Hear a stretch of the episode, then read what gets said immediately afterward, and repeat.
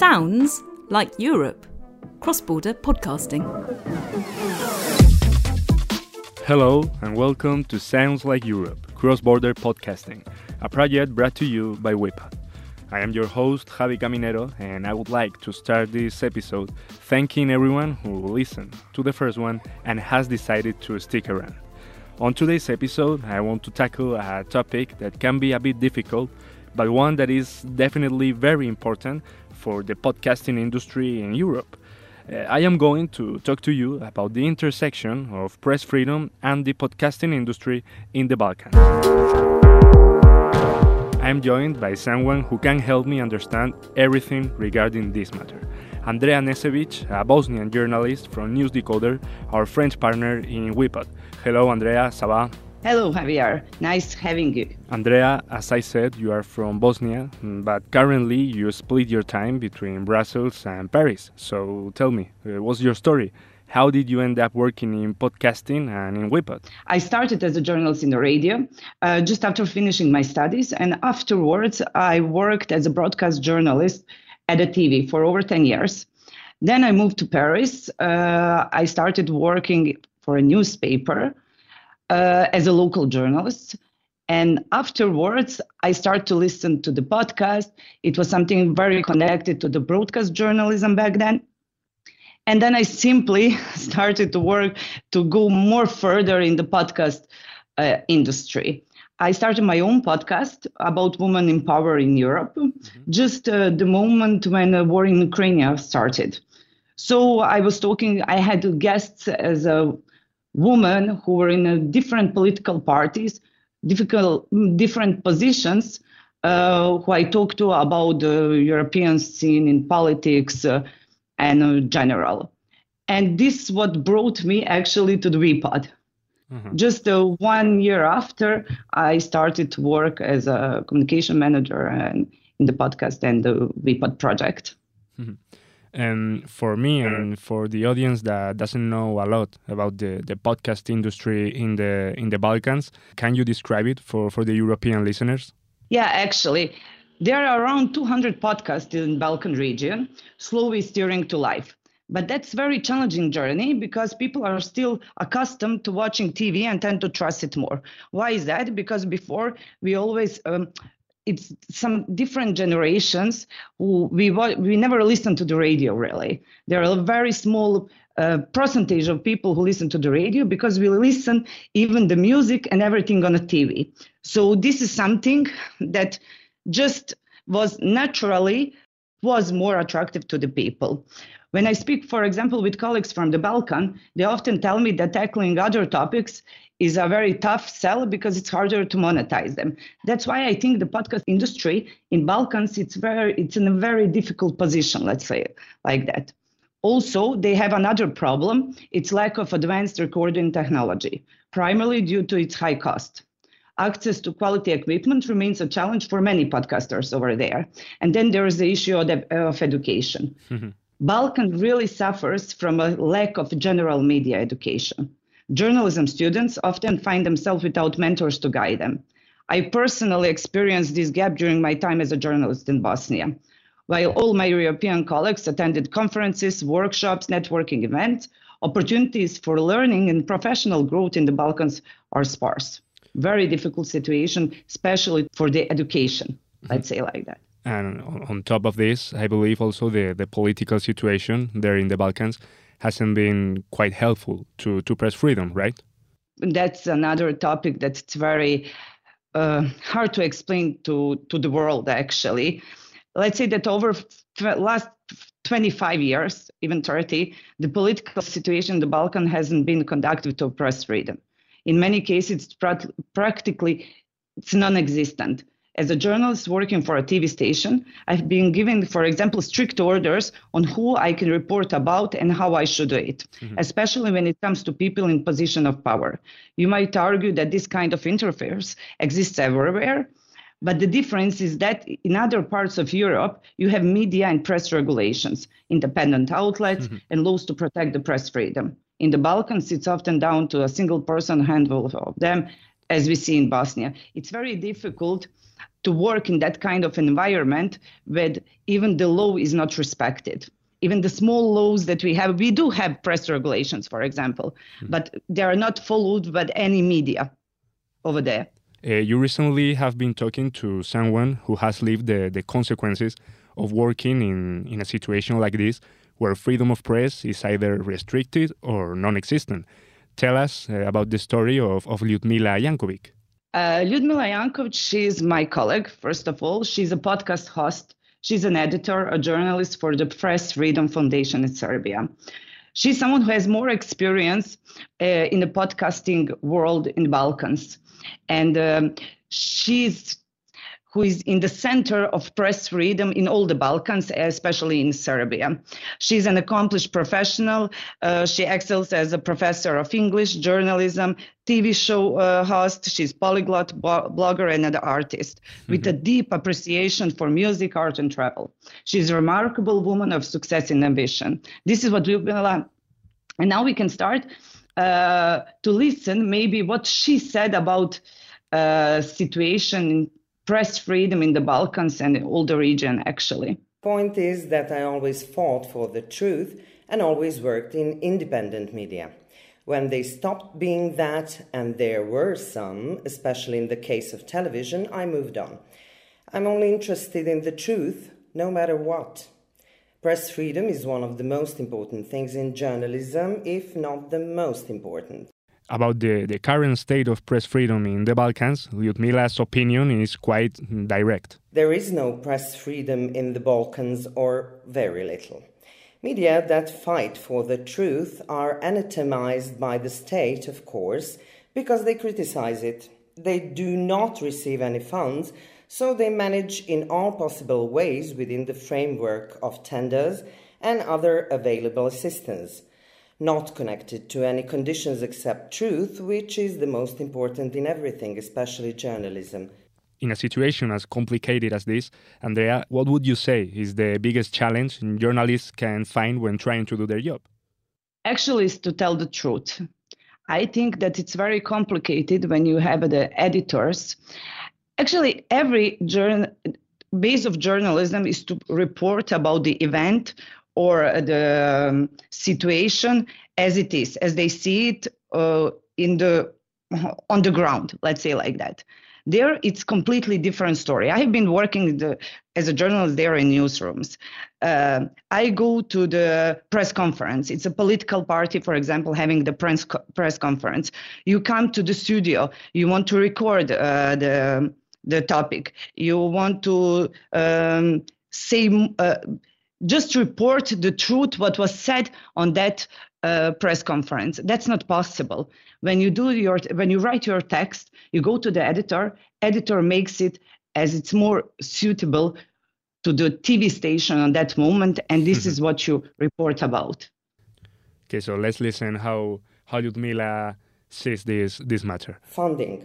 If you have no funds you have no independence Nobody sees you and you have to be present. But if you get government funding, you don't have independence, that's for sure. Today's media here under the baton of the state are only transmitters of the dictates of those in power, nothing else. So, in their case, we can't talk about journalism, even less about press freedom. The podcast industry is pretty much taking off in Serbia, and obviously the lack of press freedom could harm its growth. And according to Ljudmila, this is how the podcast industry in Serbia is, is looking right now. The podcast is still in its infancy here. People don't really understand the meaning and the form of the podcast although it is actually a form of one man show or an interview. It might be gaining some popularity, but uh, among the younger population. You have to understand that uh, we live in a highly controlled society, which leads to total erosion of media freedom. In my humble opinion, especially here, there is a lot of room for quality podcasts to inform people about the truth because they don't even realize how much they need it. Podcasts, however, can be seen as a unique way of gaining press freedom. In a context where information can be heavily altered by those in power, empowering independent podcasters could be a strong step towards getting a more convenient situation on this matter. Do you think podcasts could be a tool to gain press freedom? Yes and no. Uh, yes, okay. in Europe, not in uh, Balkans. It's uh, we are all under pressure of political party over there, or under pressure on TV stations, or uh, the we don't have independent journalism. It's very rare. It's very I can count ten journalists who are independent journalists in Balkans, all Balkans, and this is um, mm-hmm. to succeed, to have podcast industry growing over there. And to gain press freedom, we have to start with education. Like I said before, education is a key. Uh, regulation is a key. But we, it's been 25 years we are not having that.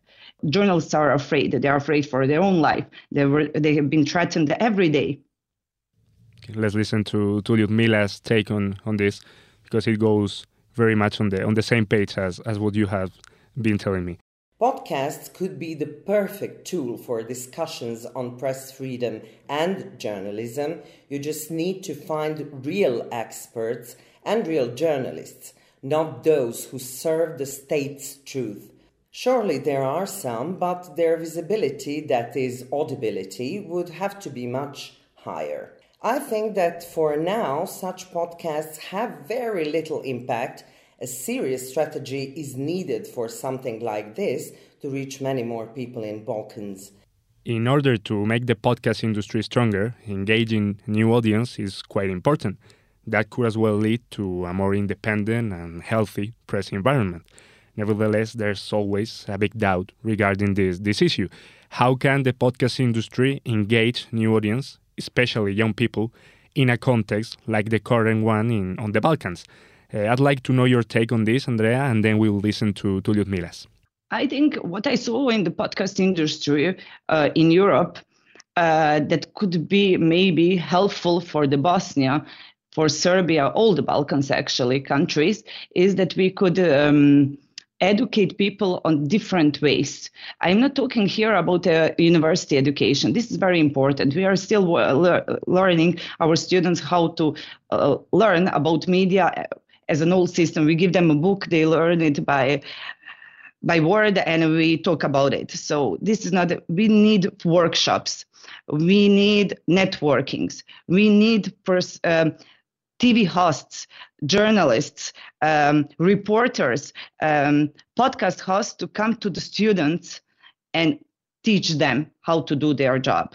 And this is how we are going to make young people wish to to listen to the more podcasts, let's say, to engage with that industry, to uh, start believing in that press freedom and the media in general. There are young people who have no idea what the podcast is right now.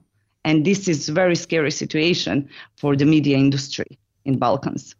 Educate them and to do it through topics that interest them make them aware of how important the truth is.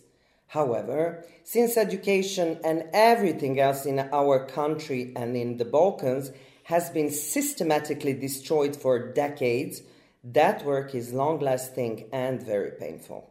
Education is the key. Young people are not stupid and see much more than we think.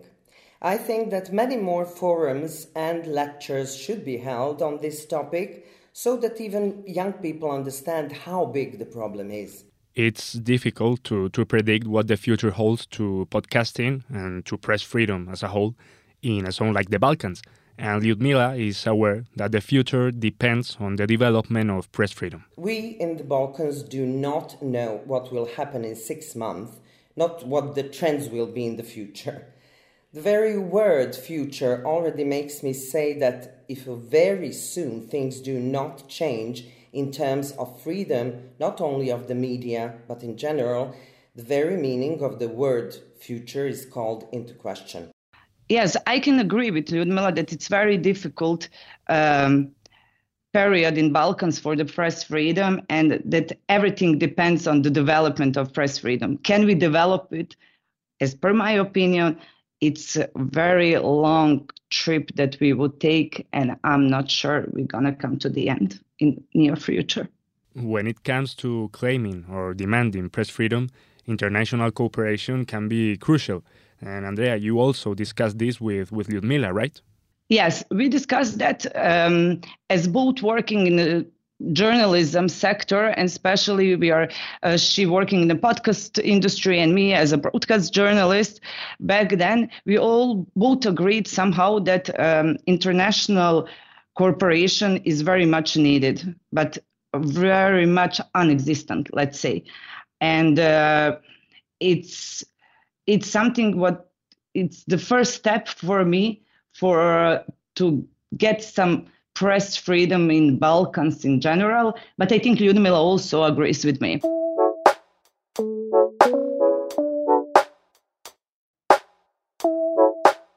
Thanks to, to Jankovic, a journalist with the Press Freedom Foundation in Serbia, for her time and for explaining to us how journalism can be damaged when press freedom is restricted Thanks also to you, Andrea, for coming to Sounds Like Europe to shed some light on this topic. Before we end the episode, Andrea, I would like to ask you three questions. What's the most important podcast in your country right now? Uh, I wouldn't say that it's the most important for what is the podcast that I'm listening the most, let's say.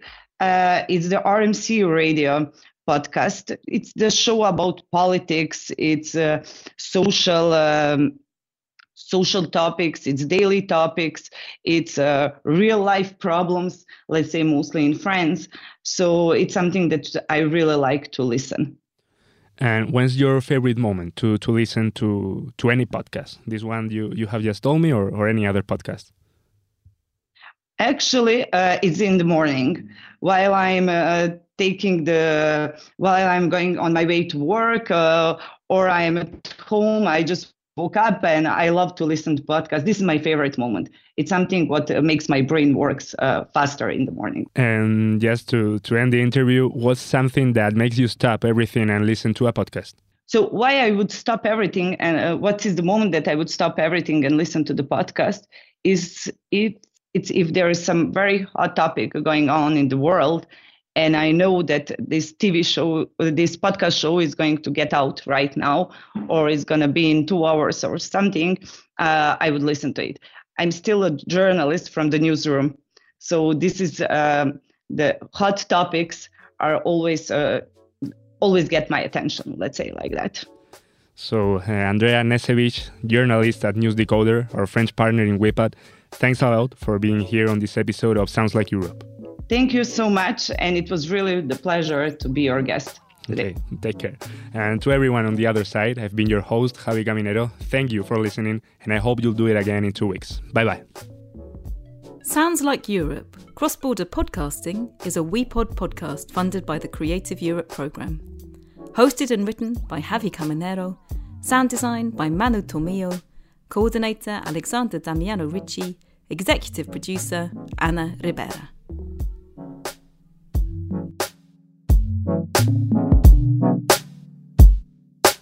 Thank you.